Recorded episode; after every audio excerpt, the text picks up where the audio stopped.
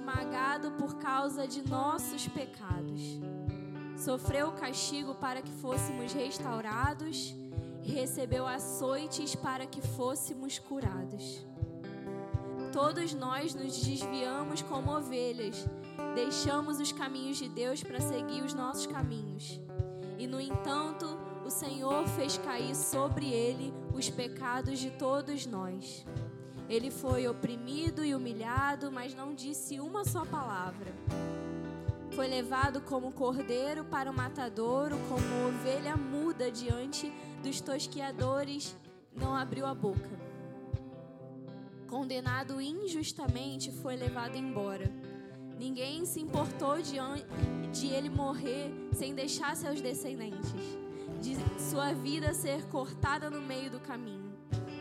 Mas ele foi ferido mortalmente por causa da rebeldia do meu povo não havia cometido nenhuma injustiça e jamais havia enganado alguém. Ainda assim, foi sepultado como criminoso, colocado no túmulo de um homem rico. Fazia parte do plano do Senhor esmagá-lo e causar-lhe dor. Quando, porém, sua vida for entregue como oferta pelo pecado, ele terá muitos descendentes. Terá vida longa e o plano do Senhor prosperará em suas mãos. Quando ele vir tudo que resultar de sua angústia, ficará satisfeito. E por causa de tudo que meu servo justo passou, ele fará que muitos sejam considerados justos, pois levará sobre si os pecados deles. Eu lhe darei as honras de um soldado vitorioso, pois ele se expôs à morte. Foi contado entre os rebeldes levou sobre si a culpa de muitos e intercedeu pelos pecadores. O nosso Jesus morreu para que nós fôssemos salvos, libertos, restaurados, curados. E aqueles que viviam naquela época e viram isso acontecer, por um momento eles pensaram que o nosso Jesus era um homem normal estava sujeito a morrer na cruz como qualquer outro homem. Naquele momento, aqueles homens que viviam lá, eles pensaram que eles eram fortes o suficiente para matar o nosso Jesus. Mas era necessário que o filho levasse sobre si os nossos pecados, porque ele foi o único que nunca pecou. Ele é o único que nunca muda. Ele é o único digno de toda a adoração. Ele é o único digno dessa honra. Ele era o único que podia fazer isso. E ele fez.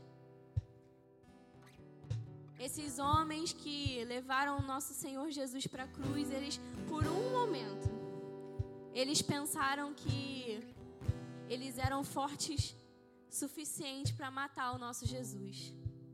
E era necessário que Jesus morresse.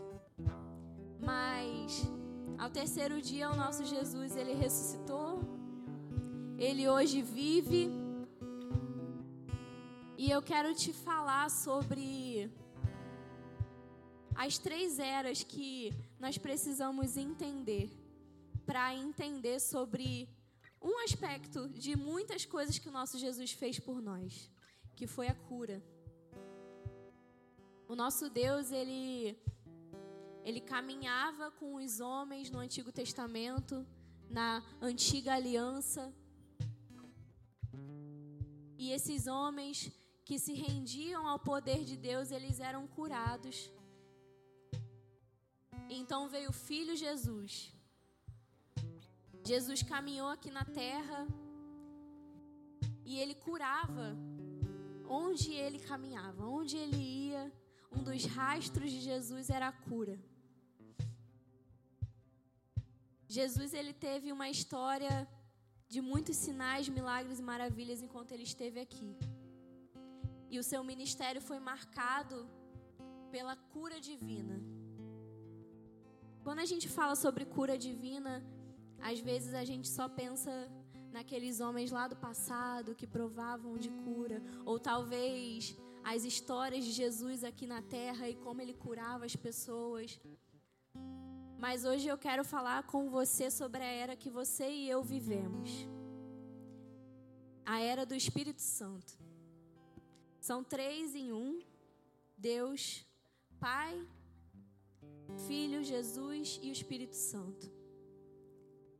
E nós hoje vivemos na era do Espírito, a era que, em que o Espírito está aqui, dentro de nós e também operando nesse lugar na terra. Na era do Espírito, tanto o Espírito Santo como Jesus, como Deus, eles não mudaram. E eles nunca vão mudar.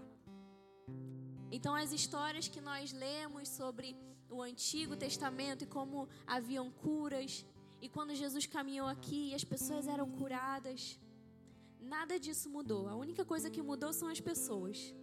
E eu e você estamos aqui hoje na era do Espírito Santo.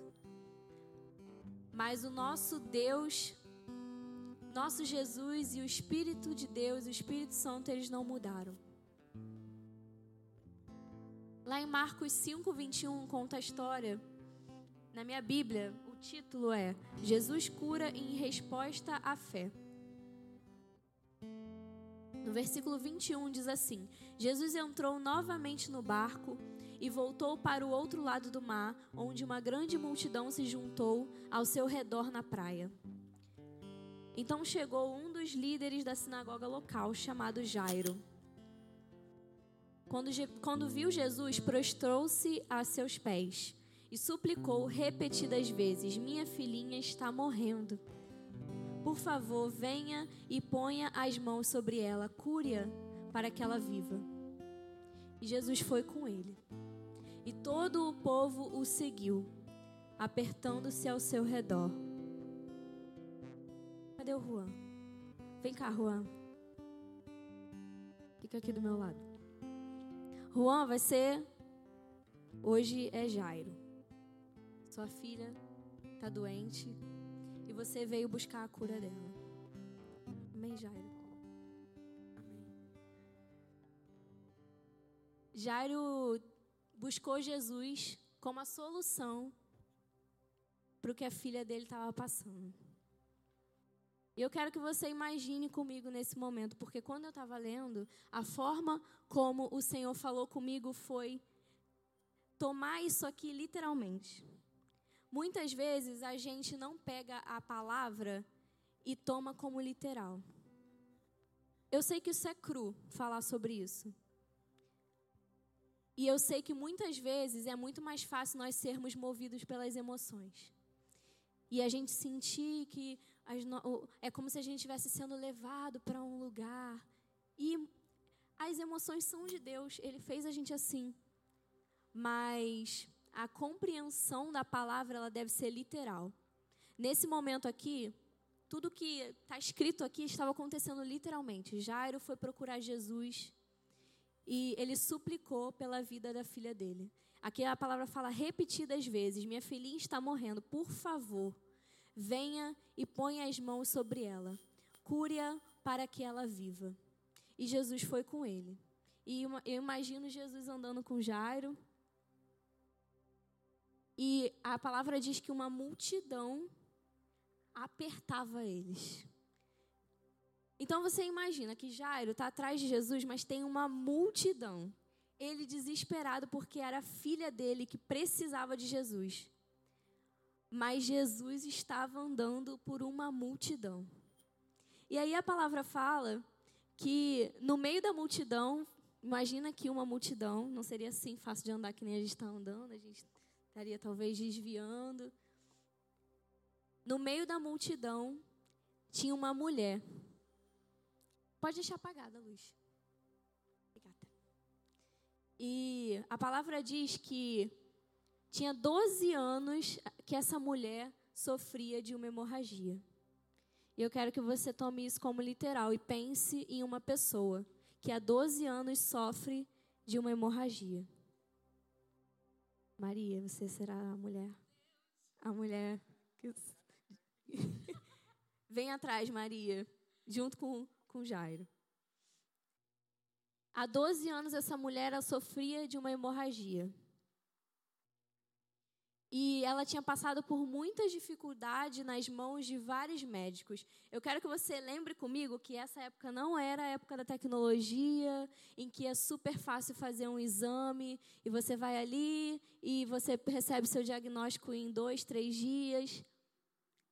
Essa mulher, ela passou 12 anos indo de médico em médico, sofrendo uma hemorragia. E ao longo dos anos, a palavra diz que ela gastou tudo que ela possuía. E ela não melhorava. Na verdade, a palavra diz, na verdade havia piorado. Mas tendo ouvido falar de Jesus, ela se aproximou por trás dele, no meio da multidão, e tocou em seu manto. E nesse momento, a palavra diz que a mulher, ela pensava: se eu apenas tocar no manto, serei curada. Essa mulher, ela passou 12 anos com uma hemorragia, indo de médico em médico. Essa mulher, ela não tinha mais dinheiro, ela gastou tudo que ela tinha. E durante esses 12 anos, a palavra descreve que ao invés dela talvez se acostumar àquela hemorragia, ou talvez ela ter uma melhora indo de médico em médico, ela piorou. Então, desde o momento em que começou aquela hemorragia até o momento que ela tocou em Jesus, ela estava pior do que o começo. Então, imagina como essa mulher estava. Mas naquele momento que ela viu Jesus, qual foi o pensamento dela. Se eu só tocar o manto de Jesus, eu serei curada. Mas não vamos esquecer de Jairo. Porque esse testemunho aqui, a gente é, um, é levado a, a, ler a história dessa mulher e a gente fica, meu Deus, que mulher de fé, eu quero ser como essa mulher. Mas Jairo, a gente não pode esquecer que Jairo, ele também fez a mesma coisa.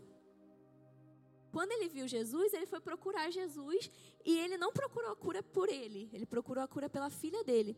E a palavra diz que a filha dele estava morrendo. Não era uma doença fácil, não era uma situação leve. A filha de Jairo estava morrendo. E ele também teve uma atitude de procurar Jesus para que Jesus fosse ajudar ele. Então, aqui nesse cenário, nós temos duas pessoas, Jairo e essa mulher com a hemorragia, e os dois tiveram fé. A única coisa em comum, talvez, sobre eles naquela multidão de pessoas é que eles dois se destacaram tanto na palavra, porque para a palavra contar o testemunho deles é porque foi destacado para os discípulos que escreviam as coisas que Jesus fazia, quanto para Jesus, porque Jesus deu atenção aos dois. Agora imagina comigo esse caos. Muitas pessoas, uma multidão, eu, Jesus, com todo o temor, Tô levando Jairo, Jairo tá atrás de mim e Jairo quer que a filha dele seja curada, a filha dele tá morrendo. Mas nesse momento, enquanto eu levo ele, uma mulher me toca. Uma mulher me toca. E nesse momento, Jesus ele fala: No mesmo instante que ela tocou Jesus, a hemorragia parou. E a palavra diz que ela sentiu no corpo dela que ela tinha sido curada da enfermidade. Naquele instante que ela teve fé e tocou Jesus, ela foi curada. Então aqui a gente nota mais uma coisa. Essa mulher, ela não foi curada.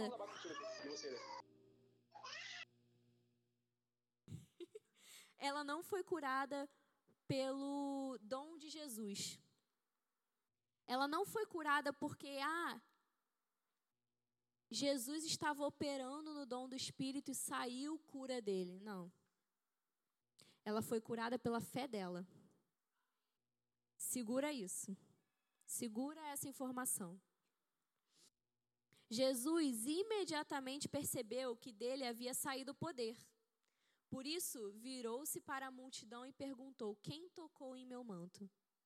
Na hora que essa mulher tocou em Jesus, Jesus saiu sentiu sair, em outras versões diz virtude, aqui diz poder.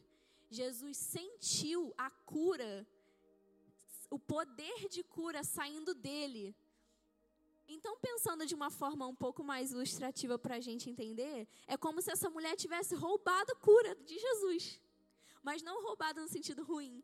Ela só, ela tomou a cura. Ela tomou a cura que estava, o poder, a virtude de cura que estava em Jesus. Ela tocou e ela tomou. Ela roubou, em um bom sentido. Quando Jesus pergunta: Quem tocou em meu manto? Tava uma multidão de pessoas. Jesus era perfeito.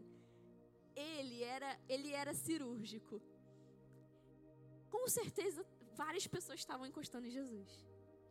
Mas o que ele quis dizer aqui não foi o fato dela encostar no manto, mas foi o fato dela ter roubado aquela cura. Ele sentiu o poder, a virtude saindo dele e ele perguntou: opa, quem foi? Quem foi que tomou isso aqui? Quem foi que tomou posse sem eu nem orar, sem eu nem eu nem vi?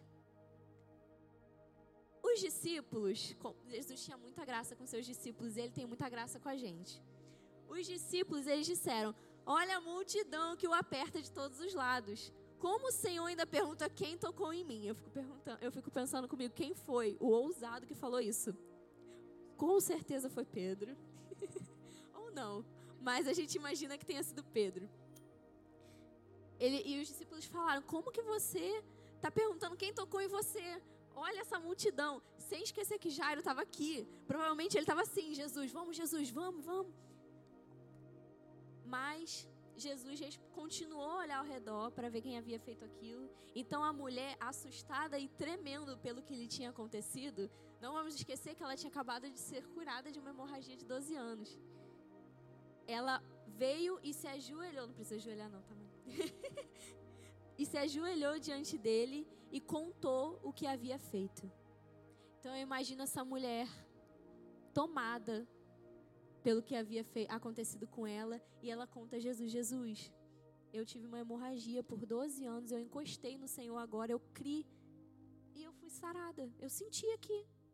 Jesus, claro que ele sabia, mas ele fazia essas coisas para provocar quem estava ao redor. A, a, o sinal que acompanha tanto a Jesus como a nós, ele não é, ele não acontece sem a nossa consciência. Então eu sei que o sinal está acontecendo. Jesus sabia tudo o que estava acontecendo, mas o sinal é para que as pessoas vejam. Então naquele momento ele estava causando aquilo ali para que as pessoas vissem. E eu tenho para mim que ele queria que Jairo observasse aquilo também. Jesus disse para ela: Filha, sua fé a curou. Vá em paz, seu sofrimento acabou. Podem sentar, gente. Obrigada. Enquanto Jesus ainda falava com a mulher, chegaram mensageiros da casa de Jairo, o líder da sinagoga, e lhe disseram: Sua filha morreu. Para que continuar incomodando o mestre? Jesus, porém, ouviu essas palavras e disse a Jairo: não tenha medo, apenas creia. Em outras versões, crê somente. Apenas creia. Então Jesus deteve a multidão e não deixou que ninguém o acompanhasse, exceto Pedro, Tiago e João, irmão de Tiago. Quando chegaram à casa do líder da sinagoga, Jesus viu um grande tumulto, com muito choro e lamentação. Então entrou e perguntou: Por que todo esse tumulto e choro? A criança não morreu, está apenas dormindo. A multidão riu de Jesus. Agora imagina comigo esse momento. A, Jesus tinha acabado de presenciar uma cura de uma mulher que tinha, teve uma hemorragia por 12 anos. Ele sentiu a virtude saindo dele. Jesus, o, o Todo-Poderoso, o detentor de toda a cura, de toda a salvação, de toda a libertação, ele chega nesse novo lugar de milagre, uma nova oportunidade de milagre. A menina morreu e as pessoas, elas riem de Jesus quando ele chega com a cura. A multidão riu de Jesus. Ele, porém, fez todos saírem e levou o pai e a mãe da menina e os três discípulos para o quarto onde, ele estava, onde ela estava deitada.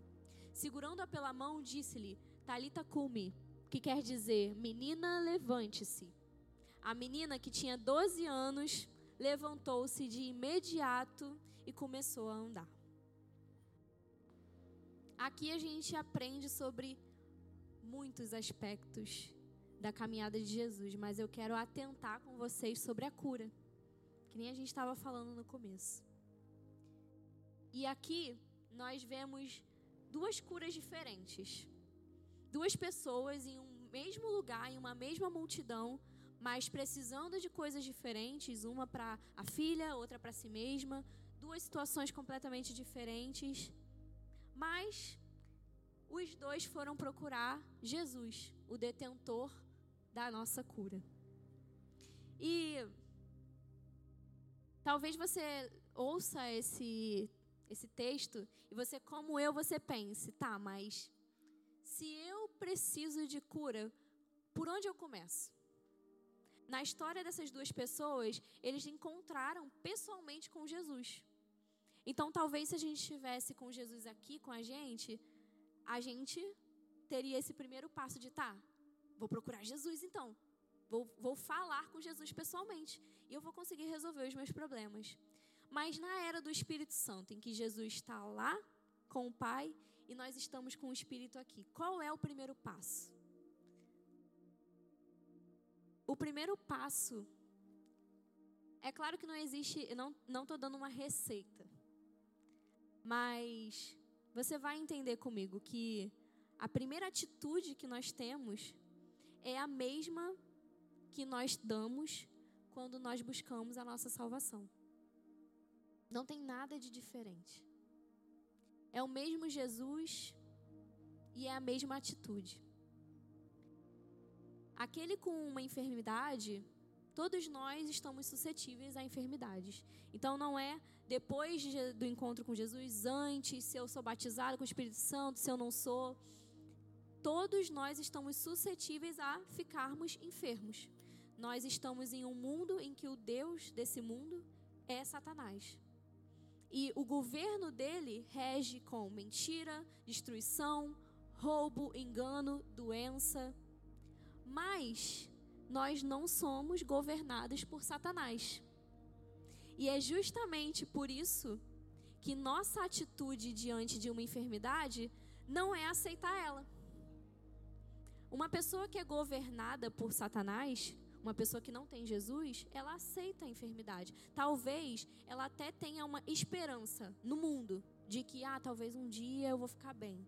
Ou talvez ela coloque a esperança dela em encontrar médicos que são usados sim por Deus para nos ajudar, para nos dar remédio, para nos dar tempo.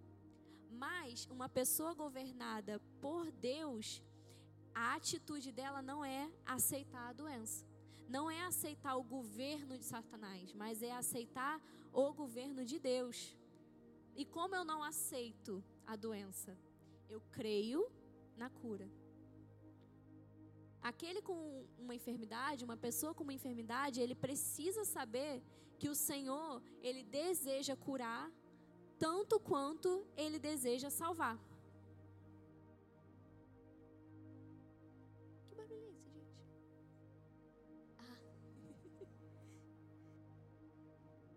Assim como nós uma vez ouvimos que Jesus deseja salvar o homem e restituir o homem, restituir o relacionamento do homem com Deus, salvar o homem, perdoar os pecados. Assim, da mesma exata forma, não existe, se você coloca os dois em uma balança, não existe um peso para um ou para outro. Da mesma forma que Jesus deseja salvar, ele deseja curar. Aconteceu, infelizmente, que ao longo dos anos, o homem foi perdendo a firmeza da palavra de cura. E essa convicção na palavra de cura foi se perdendo. E glória a Deus, hoje nós temos igrejas ativas em pregar a palavra da salvação, mas nós precisamos voltar a falar da palavra de cura também. Da mesma forma, da mesma exata forma como o Senhor deseja salvar todos, ele deseja curar todos. O autor F. F. Bosworth, ele fala assim: "A fé começa onde a vontade do Altíssimo é conhecida." Isso quer dizer que para eu ter fé, eu preciso conhecer. Como eu tenho fé em algo que eu não conheço? Como eu vou eu desejo que outra pessoa creia na palavra de cura se ela não conhece? Então é o nosso papel primeiro conhecer a palavra de cura e segundo falar sobre a palavra de cura. Mas o que que é ter fé? Eu acho que em eu tenho para mim que em alguns momentos a gente precisa voltar nas fundações para avaliar se a gente realmente está consciente daquelas coisas que parecem básicas. Fé é uma palavra muito comum para gente.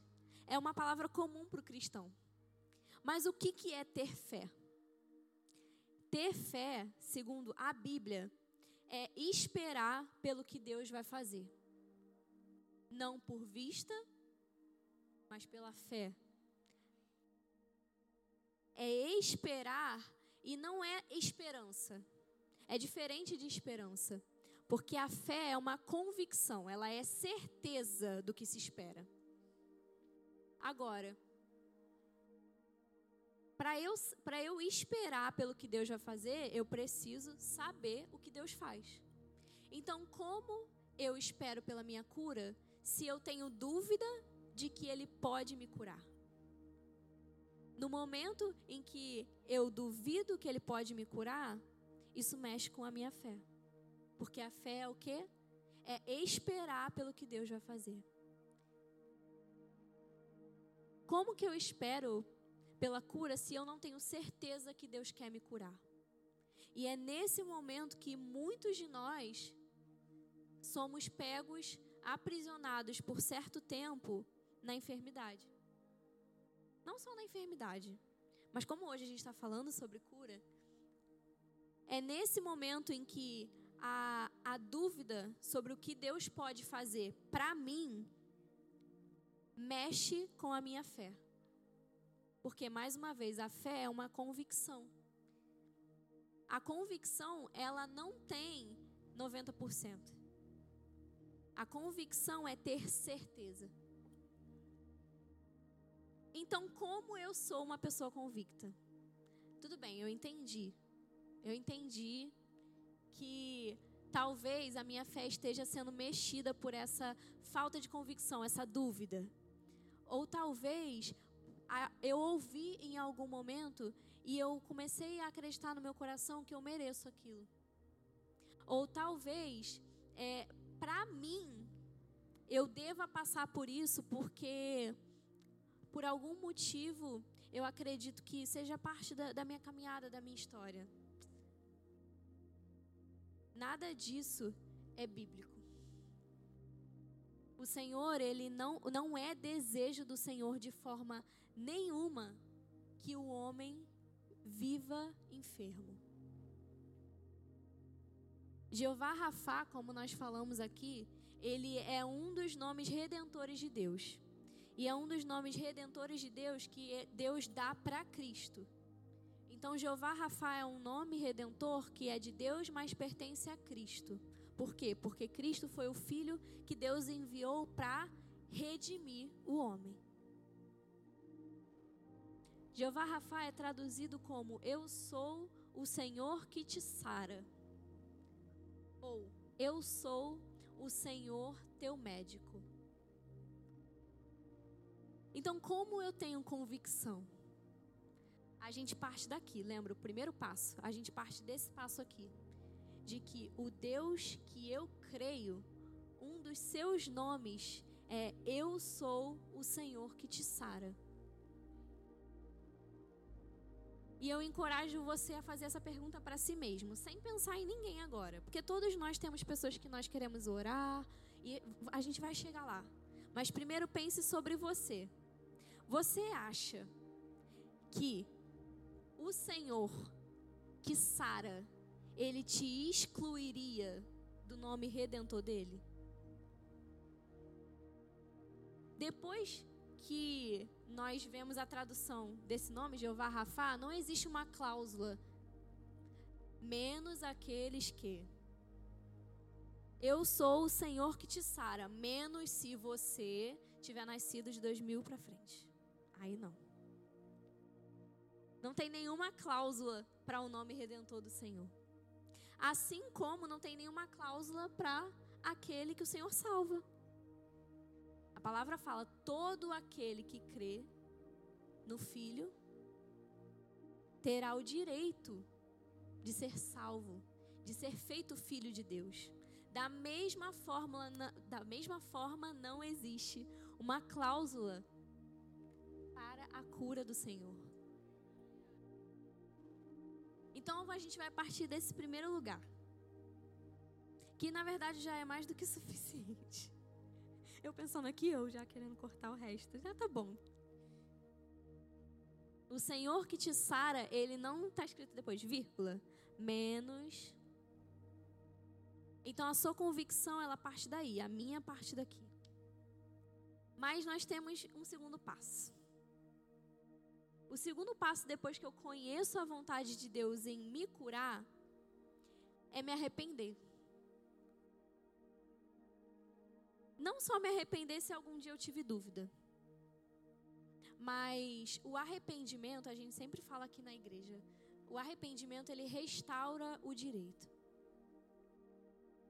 E do mesmo lugar que vem a nossa enfermidade, que é de Satanás, vem o engano, vem a mentira, vem as obras da carne, tudo isso vem do mesmo lugar, que é o inimigo de Deus, Satanás. Então, por que que a gente deve se arrepender? Mais uma vez, isso aqui não é uma receita. Eu não vou sentar e tá. Um, dois. Mas isso é como eu conduzo o meu coração. Porque uma coisa interessante sobre o Espírito Santo é que o Espírito Santo ele não vai tomar você e fazer as coisas por você. Ele não te possui de forma que ele haja e use você sem você escolher.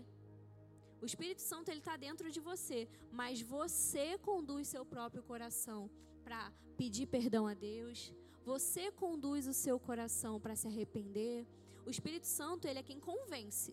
É Ele que faz a obra e nos transforma, nos capacita, mas quem faz, quem toma a atitude somos nós.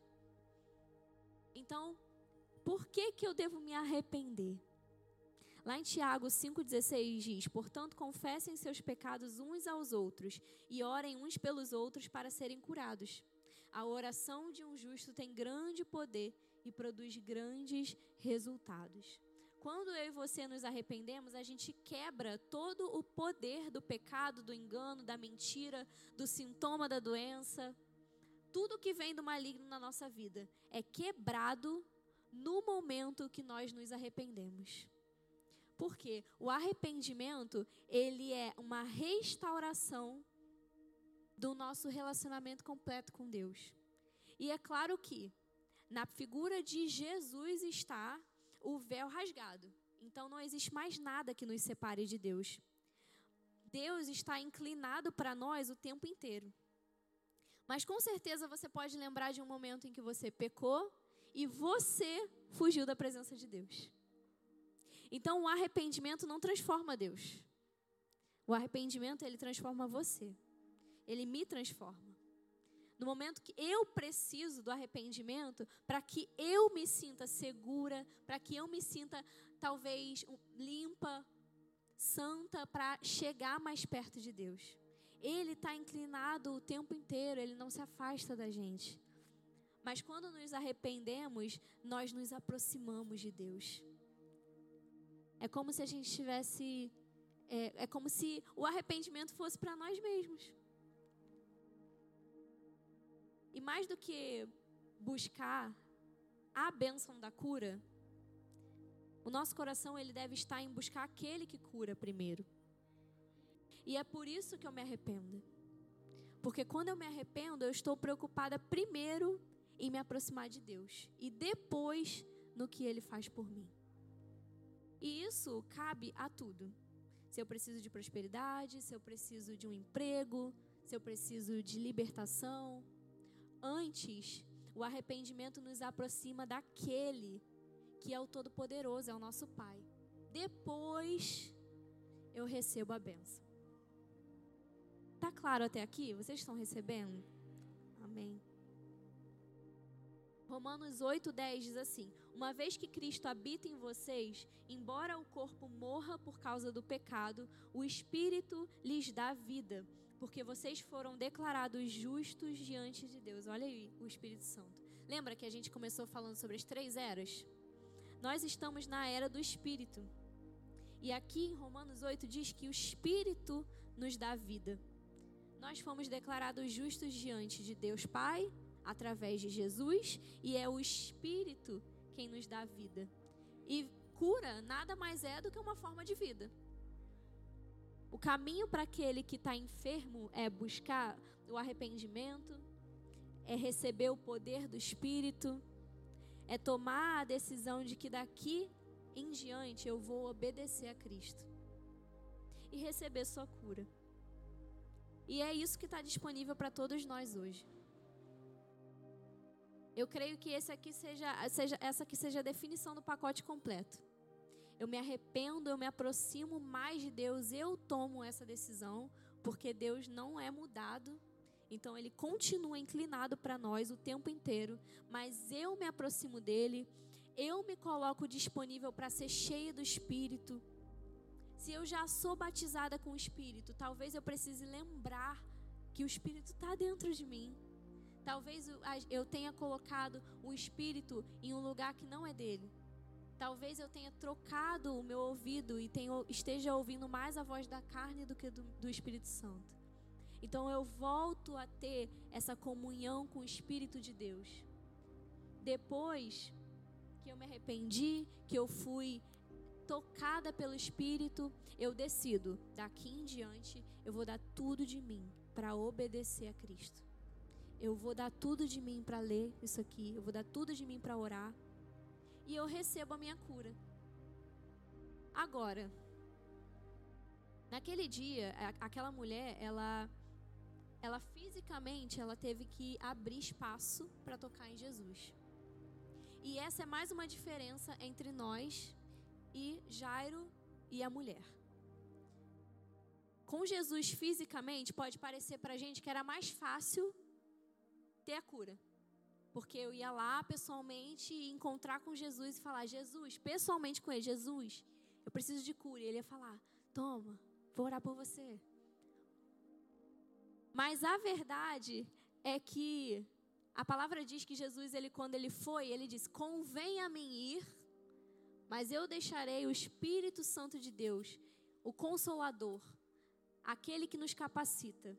E na verdade, a era do espírito, a era que nós vivemos, ela não é mais difícil.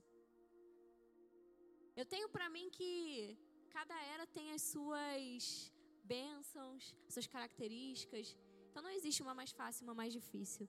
Mas muitas vezes nós entramos nesse lugar de Senhor, é, é, é difícil acessar a Sua presença. Eu, eu sinto dificuldade em orar por isso. Eu nem, eu nem sei como orar. Eu nem sei como fazer.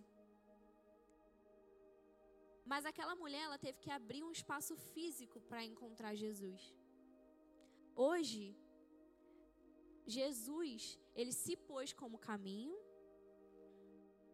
E o Espírito Santo é aquele que revela Cristo a nós. Agora, fica comigo. O Espírito Santo, ele tem algum defeito? O caminho que o Espírito Santo conduz a gente.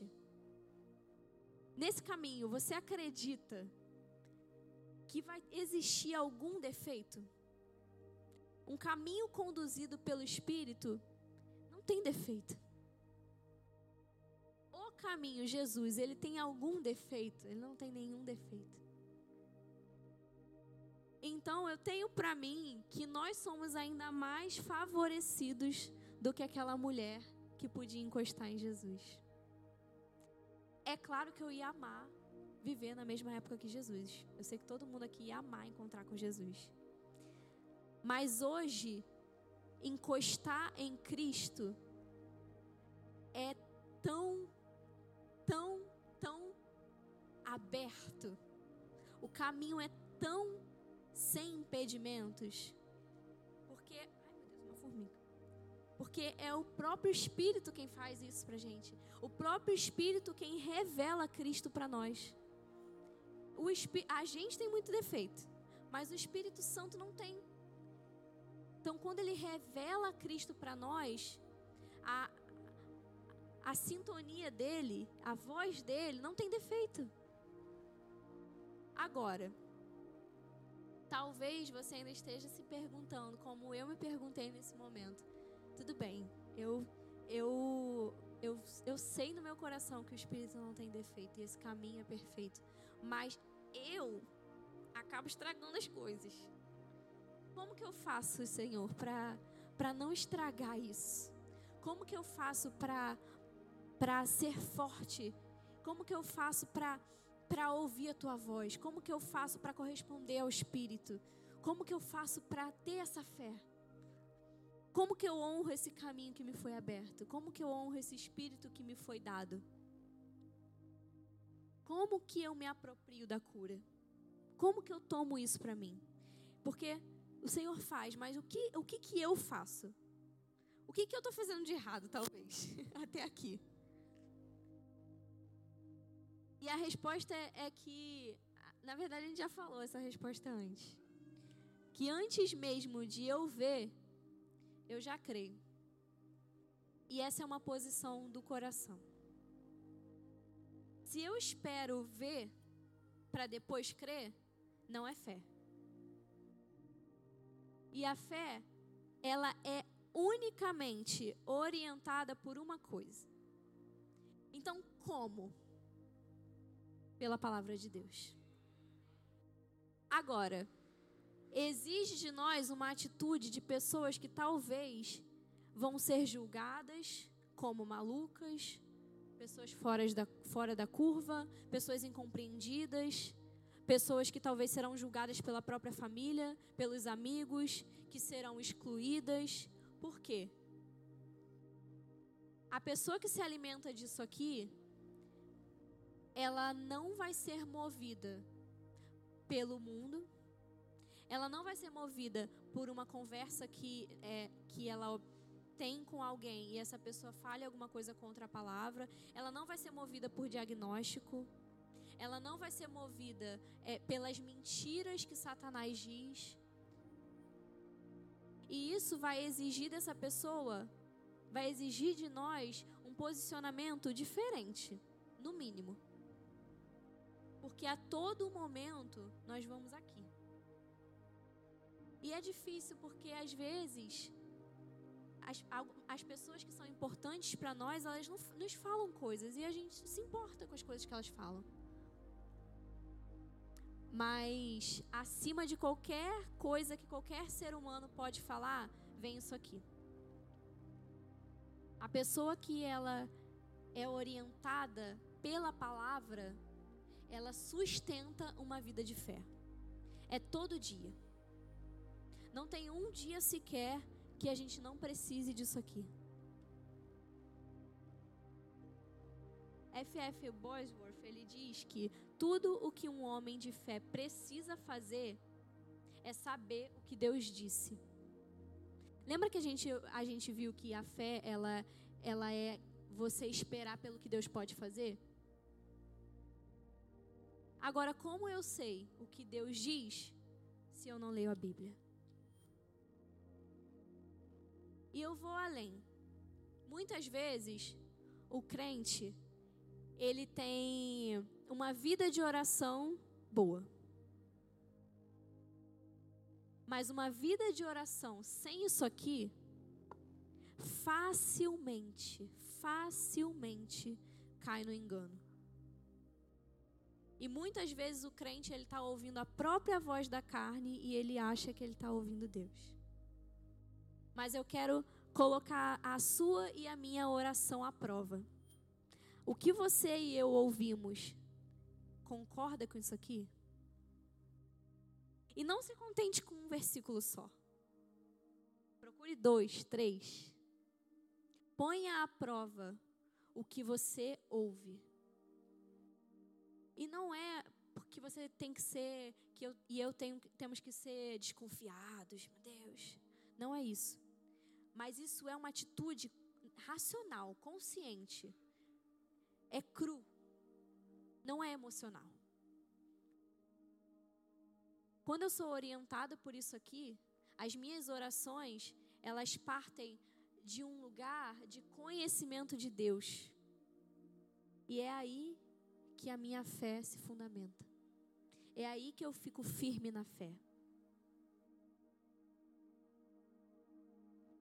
Quando Josué, não sei se você conhece a história de Josué e do povo e que eles andaram, andaram, andaram em volta do, do muro e na sétima vez que eles rodearam o muro, o muro caiu. Ele tocou a trombeta, o pessoal gritou e o muro caiu. Quando Josué tocou a trombeta, ele tocou antes ou depois do muro cair?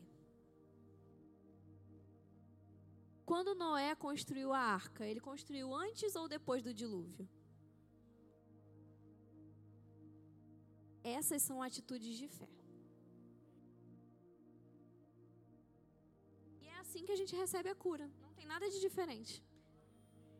A nossa diferença do mundo é que eles fazem depois que eles veem. Isso não é fé. Isso talvez seja sorte para alguns para outros seja só uma consequência do destino. A gente faz antes de ver acontecer.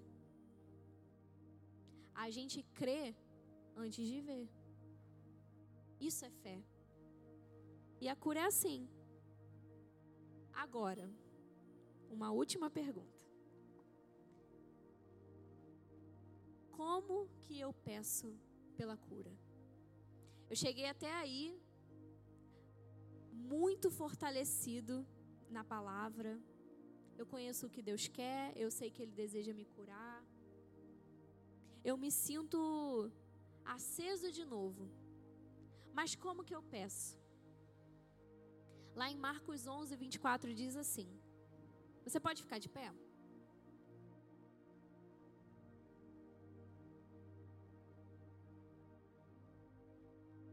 Marcos 11, 24 diz assim: Digo-lhes que, se creem que já receberam qualquer coisa que pedirem em oração, lhes será concedido.